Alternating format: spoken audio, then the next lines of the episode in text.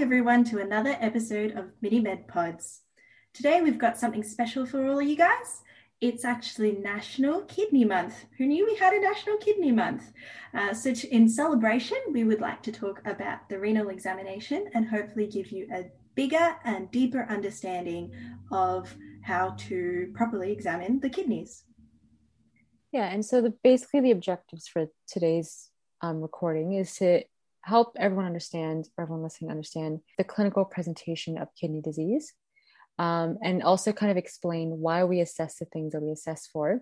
So not only are we going to actually talk about, you know, what are you looking for, we're also kind of have a bit of a discussion about why are we looking for things, what's the, what's the pathophysiology, um, and how does it kind of explain about the disease status. And I guess it's really important to understand why we do examinations because it definitely forms a huge portion of your synthesis of what's going on with the patient when you marry it with the history and with the investigations. And it definitely informs on management and diagnosis. So the examination itself um, is quite in depth and it focuses on a lot of things, but things you don't want to miss during a renal exam is fluid status. Um, so whether they're, they're, they're hypovolemic or hypervolemic, blood pressure, their weight and any changes in their weight, signs of uremia, which is high uric acid in the blood, and that's usually um, and that's mainly because of the fact that the kidneys are not able to um, filter it out of the body. Examining the heart and the lungs again for signs of any infection or fluid overload. And then just looking for basic signs of chronic disease status. So Xiao, do you want to then start us off with general inspection? What would you do for that? Sure, no problem, Simran. So, for general inspection, I would start off with checking whether the patient is alert and conscious. Then I would have a look at their breathing to see if they're hyperventilating. I would also have a listen to see if they have any hiccups. Then I would sort of smell the air to see if they have a uremic fetor. And this is described as an ammonia smell, so an ammonia fish breath kind of smell. Then I would assess hydration. So, as you said, fluid status is really important. So, patients with kidney diseases tend to be overloaded. Uh, and after that, looking this at the color of their skin, seeing if they're gray or brown in appearance, and then looking at the surrounding for any machines, so such as dialysis machines, and seeing that is there if there's any lines going into them for IV lines. On that, I was just wondering, could you maybe explain why why the gray and brown color happens, as well as the hiccups? Yeah, so with the gray and brown complexion, um, it's usually a sign of late stage kidney disease. And it's because of the fact that um, the kidneys are also responsible for clearing out pigments from the blood. So when you have retention of these pigments, it can actually lead to a grayish brown complexion. With the hiccups, that's um, a symptom of high levels of urea in the blood. Um, and then also on that note, you also mentioned you also want to look at where the patient is hyperventilating, and that has to do with the acid base balance. So kidneys are really important for maintaining that balance. When there's kidney disease, you can have high levels of um, acid in the blood, or it could be, which is basically which is basically known as metabolic acidosis. And the way the body compensates for that is it actually triggers the respiratory system and it causes increased breathing. So they'll be hyperventilating so they can blow off that excess acid through carbon dioxide. That's so interesting. I didn't know that the kidneys were in charge of removing pigments out of the body. Yeah, it's That's something new. I know. Yeah, kidneys are pretty important. All right. So then once you've done gel inspection, we'll then go to it's just basic structure with any examination. You go through, you know, the hands, the arms, the face, down to the toes. So with the nails, what are you looking for in the nails, Shell? Well, I'm looking for leukonychia, and leukonychia are basically white patches on the nails and there are three of them. So there's Mees lines, half half nails, and Muehrcke lines. Now I know you know a lot about these. So do you want to kind of give a brief description of what these different lines are? Sure thing, no problem. Uh, so let's start off with half half nails just because they sound and look like what they sound. So half half nails just means that the proximal part of the nail is white and then the distal half is red. This is quite a rare sign. And what you're thinking, the patient population that you're thinking of is patients with chronic kidney disease. And it's also quite common in patients with renal transplants and or dialysis. So obviously it's a sign of long-term renal failure of some sorts. Then we have Mees lines and Muehrcke lines, which are very commonly uh, confused. So Mees lines and Muehrcke's lines are both white lines across the nail. At least that's what they look like. So let's start with Mees lines. Mees lines is usually one white line and it's a discoloration in the nail. It can be one or two or three sometimes. The discoloration is on the nail, which means that as your nail grows out, the line will grow out with it. So this line is sort of like a moving line. It will move forwards and it will move away from the body. It's a sign of arsenic poisoning, thallium poisoning, or other heavy metals. Um, and these are, you, you, need to know about these because these are ways um, the kidney can be damaged. So kidneys don't really like arsenic or thallium. It can, and in that case, it can also happen in renal failure as well. And another chemical that kidneys don't like is chemotherapy. So chemotherapy can also cause Mees lines. Okay, in contrast to Mees lines, Muehrcke's lines, uh, which is also known as leukonychia striata, well, Muehrcke lines are underneath the nails. So they are caused by edema. So the the thinking behind it is that the skin underneath the nail is swollen, um, and then the pressure basically causes um, the nail to the skin to undulate, and that causes those white lines that you see. Now, because it's a skin problem, as your nail grow, those lines won't move. The lines will stay. Um, so this is something, I guess, in order to differentiate Mees lines and Muehrcke lines, you do have to look at and, and monitor those lines for a little while. Uh, and the way th- these are caused by edema, and when we think of edema and kidneys, we're thinking, well, um, uh, of a protein problem. So if your kidneys aren't really working so well, then it's probably because the filtration isn't working as well and we're losing a lot of protein through the urine. Um, and another way that you can also look at the differences between Mees and Muehrcke's lines is in Muehrcke's lines or Muehrcke's nails, the thumb is actually not usually involved. So yeah, those are I think the two, the three, the three ways or the three patterns to look for in leukonychia. It's really interesting. Thank you, Shao. So with the with the nails, you can then move on to looking at. Um, usually, when I'm start looking at the hands, I like to then look at vital signs as well at the same time. So with your vital signs, there's five vital signs: your heart rate, your rest rate, your oxygen saturation, temperature, and blood pressure. With the renal examination, you definitely want to make sure you take a blood pressure because a lot of the times you can have hypertension that can be due to kidney disease or that can cause kidney disease. And it can also be a sign of fluid overload. On the other side, you, they could be hypotensive in situations where they are hypovolemic. So it's definitely really important. And at that time, I also remember to just take the weight as well. Um, after the nails, you could also look at the wrists and the palms. So what are you looking there, Shao?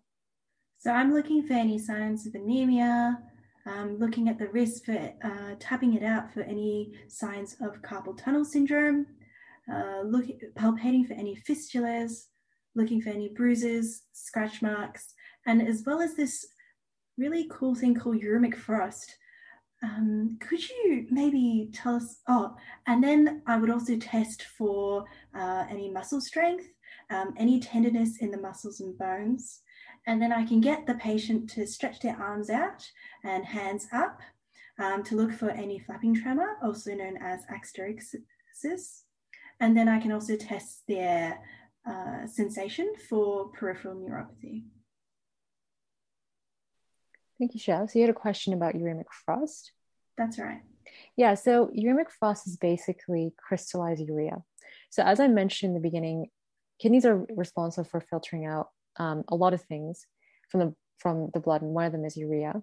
When the kidneys are not working, you can have um, backlog of urea that builds up in the blood, and usually what happens is that you can have so much that can actually crystallize on the outside of your skin, and it basically looks like these like crystal deposits um, on the skin that then they call which they call uremic frost.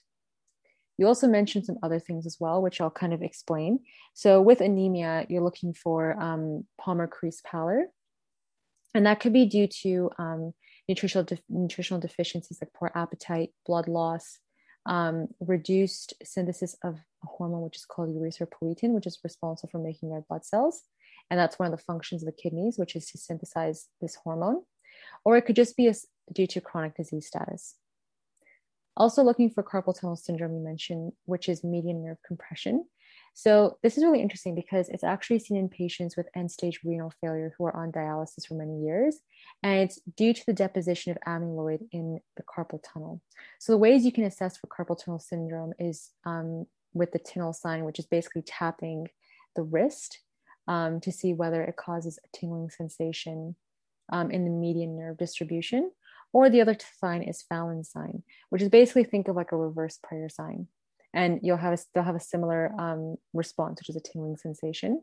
In terms of the median, median nerve distribution, that involves sensation changes that occur in the thumb, the index finger, middle finger, and the thumb side of the ring finger. So basically half of the ring finger. And you can also see wasting of the muscles of the base of the thumb.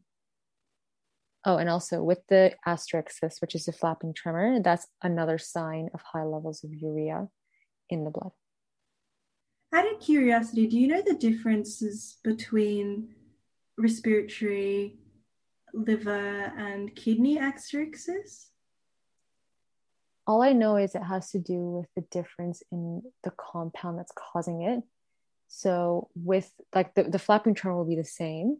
So, with um, flapping tremor due to kidney disease, due to urea. What was the other one you were saying? Uh, respiratory, so lung. I think that's CO2 retention as well. I think liver's that's the only the, one that's different, that's right? CO2 retention, and I think liver has to do with ammonia. That's right. That's right. Yeah. So it's usually yeah, you you usually see it in those two conditions, but it's due to different, different like compounds or reasons that's causing the actual flapping tremor. Was it common in the renal ward?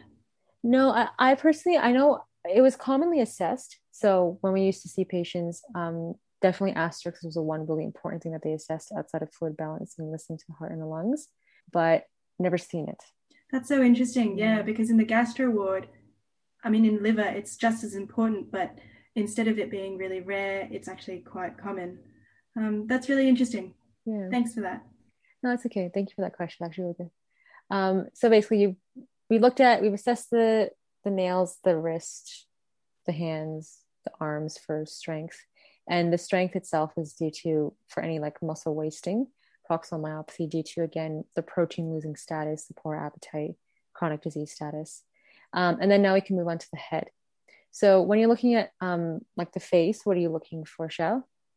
so i'm looking for um, any signs of jaundice so looking at the eyes for any yellowing and then the other thing that the kidney is in charge of, red blood cells, uh, I'm also looking for signs of anemia. So that's things like um, conjunctival pallor. Another sign to look whilst I'm at the eyes is a thing called band keratopathy keratopathy, and I will let you explain this because this one I have no idea. Uh, then I look at the fundi, looking for any hypertensive or diabetic changes. Then I look at the ears for any hearing aids. Looking at the cheeks, I would look for any butterfly rash or otherwise known as a Malar rash. Going on to the mouth, if I haven't smelt the uremic fetor yet, um, this would be the time to do so and then looking at a smile, seeing if there's any overgrowth in the gum, um, looking at the mucosa for any ulcers, and looking at the back of the tongue as well as the mucosa, I guess, for any signs of oral thrush. All right, so let's go through this and explain why we're looking for what we're looking for. So, in terms of jaundice, the reason why we're looking for jaundice is um, because of the retention of nitrogen based compounds that can actually, for some reason, causes hemolysis, a breakdown of red blood cells. And that causes a buildup of one of the byproducts of red blood cells, which is bilirubin. And so basically, what happens is that the body can't clear it as fast as it builds up. So there's a backlog, and that causes the deposition of bilirubin um, in places like the eyes, which is the first place you'll see jaundice. Um, and you'll see that yellowing coloring of the eyes.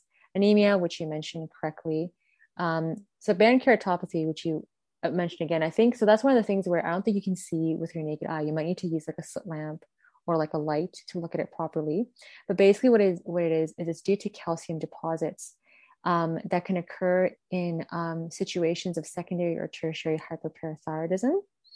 Um, and this is commonly seen, seen in people who have chronic kidney disease for a very long period of time. Um, I will definitely explain this in much more detail in the po- in our record in our podcast where we talk about chronic kidney disease because the pathophysiology is very interesting and also very important. Um, that's one of the main ways you can have the calcium deposits, but the other way it could be due to excessive replacement of calcium. So, because of the fact that there are electrolyte disturbances or derangements, you want to replace those electrolytes. Could be situations where you've got excess calcium replacement. Um, in terms of the butterfly rash and the or also known as a Malar rash, that's due to the fact that um, it's one of the things that you see in patients who have lupus, um, and that is commonly associated with kidney disease.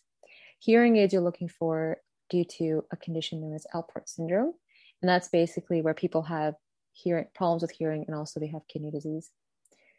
Um, and then the overgrowth of the gums, which is called gingival hyperplasia, that's really interesting because apparently that's seen in patients who've had a kidney transplant who are on immunosuppressants, um, specifically calcineurin inhibitors like cyclosporin and tacrolimus.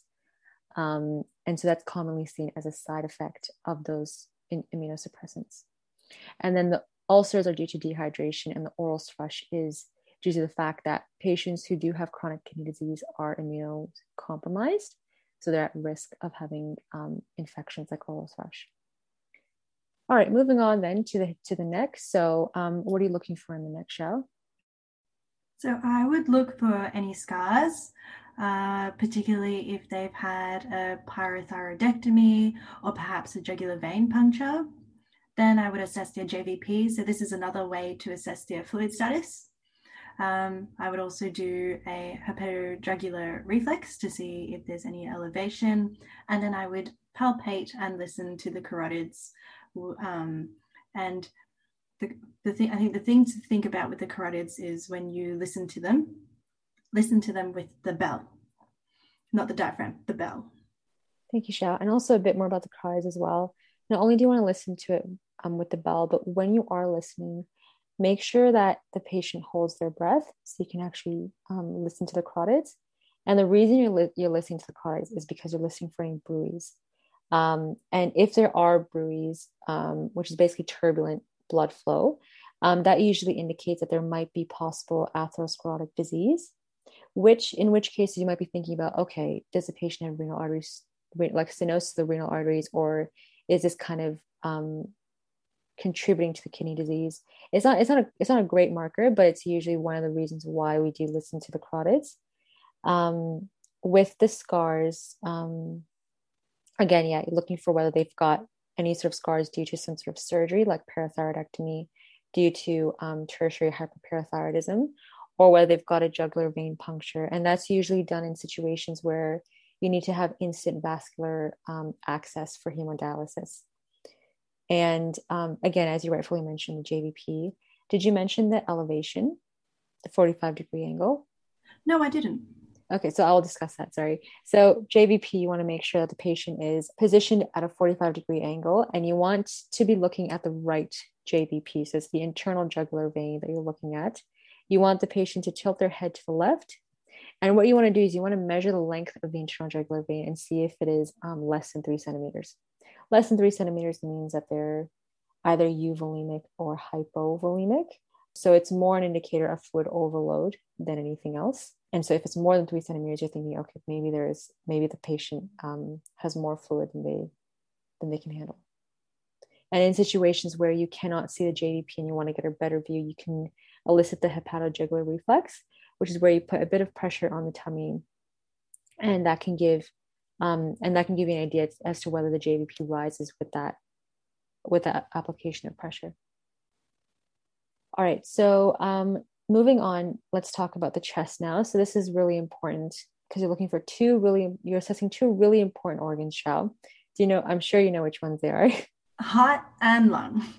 Yes, great, amazing. Okay, so why are we actually examining the heart and the lungs? Oh my gosh, I should have said heart and lungs guys, it's plural, by the way, lungs, not just one lung. So, why is it important? well, uh, with the heart, I always think, well, heart and kidney, well, they both exist in the same circulatory system, especially the systemic system. So, if something goes wrong with the kidney, it's going to affect the heart. In the same way, if something goes wrong with the heart, it's going to affect the kidney. So, I think in that way, that's why it's really important to assess the heart. And then, in terms of the lung, well, again, going back to fluid, and um, going back to the episode that we did on fluid assessments, we know that one of the ways fluid overload can manifest is inside the lungs. Uh, in in particular, um, acute pulmonary edema. Yeah, that's amazing, Shao, and I completely agree. The heart and and the kidneys are very much related. Um, so instances, for instance, um, that things that can cause that can affect the kidneys would be um, things that are affecting the pump of the heart, so like heart failure, any valvular disease, um, and then also with fluid overload, you can have, um, yes, fluid in the lungs, um, which can lead to pleural effusion or pulmonary edema, mainly pulmonary edema, which is fluid in the lungs. Um, other thing is that because they're immunocompromised, again, they're at risk of infection. So you also want to examine for any signs of infection like pericarditis um, due to retention of toxins um, and pneumonia due to, again, being immunocompromised. So just remember listening to the heart sounds um, and listening to see whether you can hear the heart sounds. They're dual, there's no murmur, um, and making sure there's no signs of pleural effusions like muffled heart sounds. Um, and with the lungs, you also want to see whether they've got good expansion of the lungs, any sort of um, signs of consolidation or crepitation, which makes you think of infection or fluid overload. Um, while we're at the chest, you can also then move to the back. So, looking at the back, what are you looking for, Shao? So another sign of fluid overload um, is also sacral edema. Um, other things that I'm looking for at the back is uh, any tenderness of the vertebrae. Um, and then you can do the Murphy's punch sign, which actually sounds a lot worse than it actually is. Don't actually punch the patient, they will hate you forever. um, it's quite painful um, if it is positive. Uh, then uh, some nicer things to do is things like auscultating, etc. Awesome. Yep. So sacral edema again, fluid overload. And what's really interesting is that patients who are actually not mobile um, and are more more like you know just sitting, they may not actually present with fluid overload in the legs. They might actually have overload in the sacrum area because that's the lowest point that their body's at, and gravity of well, with gravity the the fluid will pool there. So if a person does not have swollen legs, you can't rightfully say they're not fluid overloaded without actually looking, assessing for sacral edema, the JVP, the heart, the lungs. Um, and then with the Murphy punch sign, uh, so basically the kidneys are located um, near the, basically just below the ribs, like the top half of the kidney is covered by the ribs, the lower ribs. Um, it's mainly located in the T12 to L3 region. Um, and so basically you're going to be, um, you're basically going to knock on the back um, and it's basically on the sides near the costal angles. And then just ask the patient if they feel any pain. And the reason why you're doing that is you're basically assessing for any kidney infection, so mainly pyelonephritis, where you have inflammation of the kidneys, and they can they can they commonly present with loin pain. So you just want to just basically just tap those two or knock on those two areas and see whether it causes pain. And with the auscultation, that's your lung examination. So ideally, you want to examine the lungs from the back, listening to um, listen for any signs of crepitation or fluid overload. Um, some people may not be able to actually sit forward. So in that case, you can listen to it from the front, but ideally you want to listen to the lungs from the back. All right, moving on then to the abdomen. So abdomen can be divided into inspection, auscultation, palpation. Um, so Shao, do you want to just run through what you do with the abdomen? Sure thing. So for inspection, I look for a Tenckhoff catheter, any scars, swelling, any signs of renal transplantation, and any distension. In terms of auscultation, I listen for renal bruits. And I should have added before with carotid bruits, if you see bruit anywhere, that's a hint that you want to use the bell because bruits are quite low and the bell is better at listening for bruits. For palpate and percuss, I will uh, I would usually palpate all nine regions, do light and deep. then percuss all the nine regions as well. For organ specific palpation, I'd palpate the liver, percuss it as well, palpate for the kidney, palpate for the abdominal aorta, the bladder, and also percuss and sometimes listen to the bladder as well. And then lastly, I would check for ascites. That was really good, Shao. Um, so I'll just give a brief explanation of um, some of these things that you've mentioned. So um, just running it through again. So inspection, you're doing, you're seeing whether the patient has a Tenckhoff catheter, and that's usually what's connected to um, a peritoneal dialysis machine.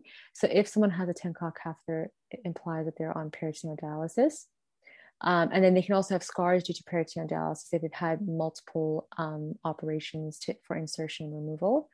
Um, and then something about scars that I wanted to mention. So there's scars, there are nephrectomy scars, and there are renal transplant scars.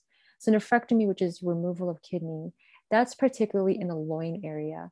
So you usually see that on the side, or it can be more easily seen um, from the back, um, where you'd see a nephrectomy scar. A renal transplant scar is usually seen in the right and left um, iliac fossa. So just knowing where to look at for what would be really helpful would be, will give you a lot of information. So if, it, if they don't have a scar near their loin, they've likely not had a kidney removal. If they don't have a scar in the right or left iliac fossa, they've probably not had a renal transplant. Obviously, these information you can also get from the history, but it's more just mirroring again the history with the examination. Um, and then with the renal bruits, um, the reason why you're listening for renal bruits is because that can point to renal artery stenosis. So something that's really interesting is that um, again, it's not just, it's always a combination of signs. And you want to then, and I always say, like, marry it with the clinical picture. So this is a classic example because not everyone who has a renal bruit has renal artery stenosis, and not everyone who has renal artery stenosis will have a renal bruit. So statistically, it's been shown that 50% of patients who have renal artery stenosis will have a bruit. Um, and other clues that you can think about is that you want to ask does the patient have hypertension? So if they don't have high blood pressure and you hear a bruit, it's likely not renal artery stenosis. It's not that it's definitely not, it just reduces the, the predictive value. So if you hear a bruit and the patient has high blood pressure, that's that makes you more think about okay, they probably do have renal artery stenosis. So that's just something to think about. Um, and then with the palpation again, yep, light palpation, deep palpation, with the palpation, what's really helpful is that um, you may be able to feel a mass if they've got polycystic kidney disease. Um, the reason why you want to palpate and percuss the liver, um, it actually comes in play with polycystic kidney disease, is because patients with um, polycystic kidney disease can have an, enlar- an enlarged liver, which is hepatomegaly, and that's due to the presence of liver cysts. So cysts in the liver and cysts in the kidneys are things that you can see with polycystic kidney disease. Um, and then with the palpation of the abdominal aorta. Um, reason why you're palpating that is because you want to feel for any enlargement that could be indicative of aortic aneurysm. And that's usually because people who have chronic kidney disease can have um, peripheral vascular disease as well, which can damage the arteries like the aorta. Um, and then, yeah, important to palpate and percuss the bladder to make sure there's no like acute retention. And then assessing for ascites. So that's really important. And again, it's part of your fluid assessment. So you basically percuss the abdomen for shifting dullness. Um, and I would advise that um, along with this recording, please do listen to our fluid assessment recording because Xiao explains it really well how to actually assess for ascites. Um, and the entire fluid assessment is very well discussed in that one. Now moving on to the last section. So going down to the lower limbs. Xiao, do you want to again give an overview of this? Sure thing. So lower limbs, um, in, we can look for pitting edema. Then we can look for any discolorations, so things like purpura, livedo reticularis, scratch marks. Um, if there's any painful or uh, bulgy bits, that could be indicative of gouty tophi.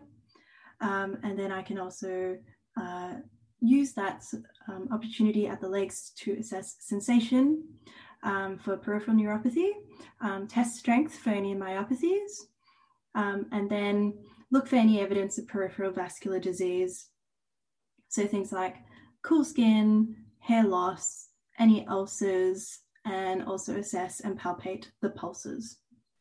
Awesome. Thank you, Shao.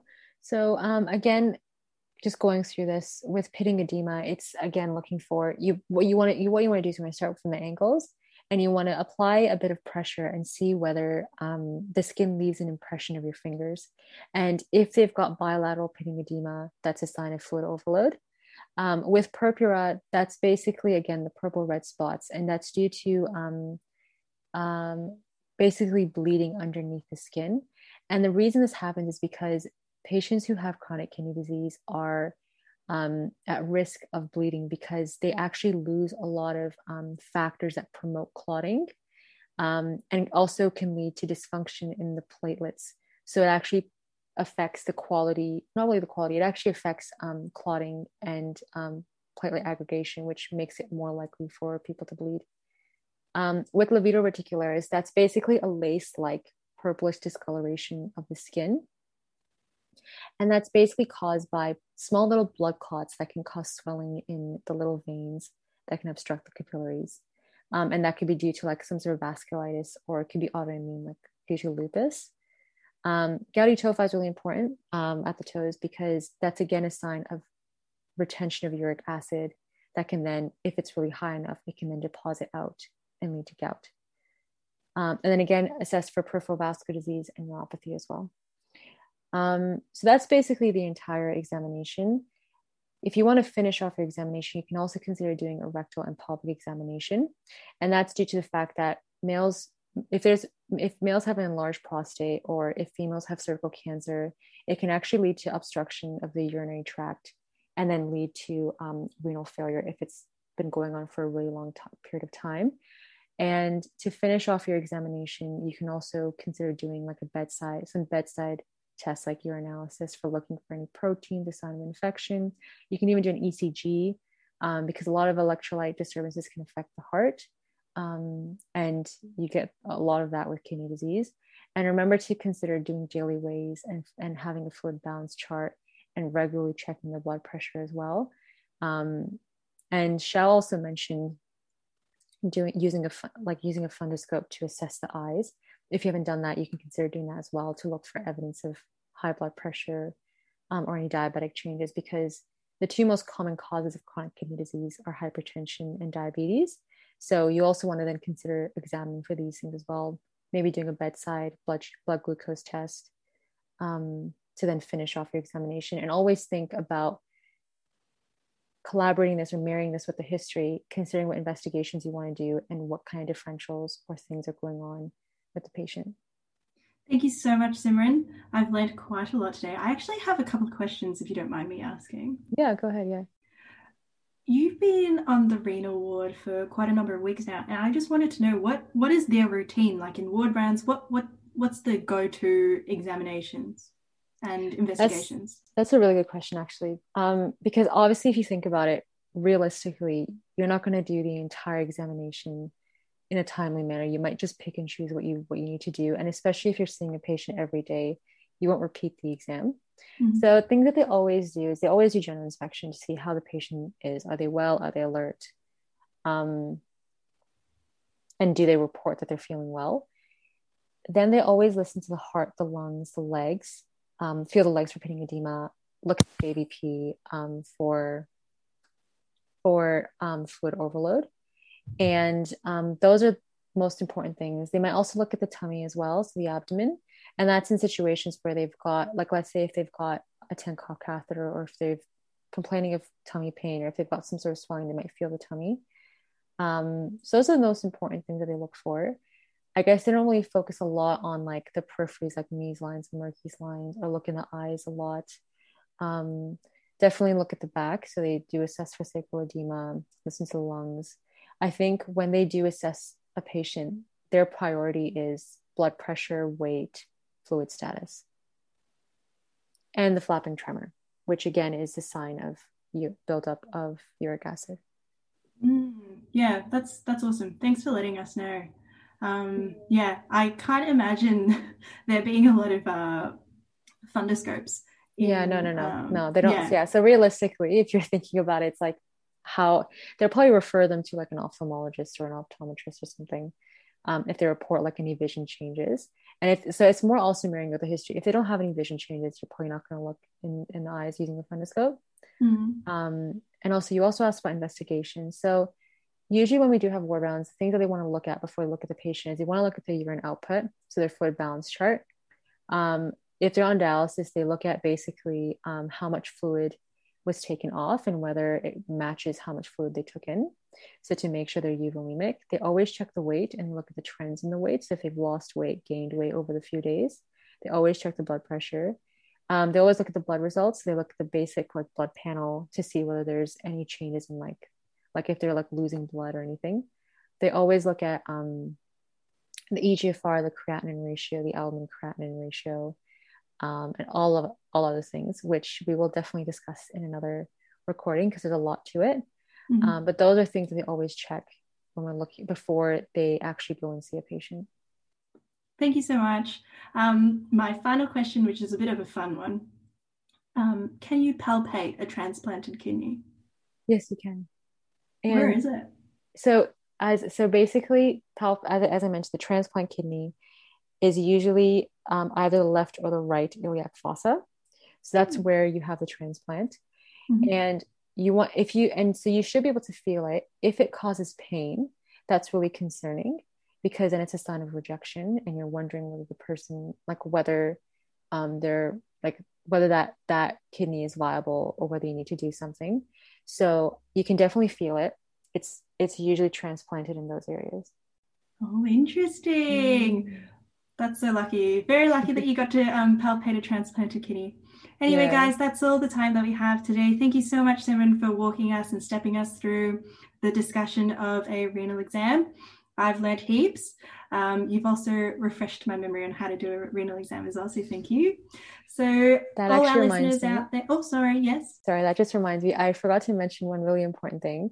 When you're feeling for the kidney, remember to to ballot it. So ballot it, which basically means you um, place your hand underneath the loin area and then you just flick it forward while you're feeling um, for the kidney um, anteriorly. And it's mainly in the loin area.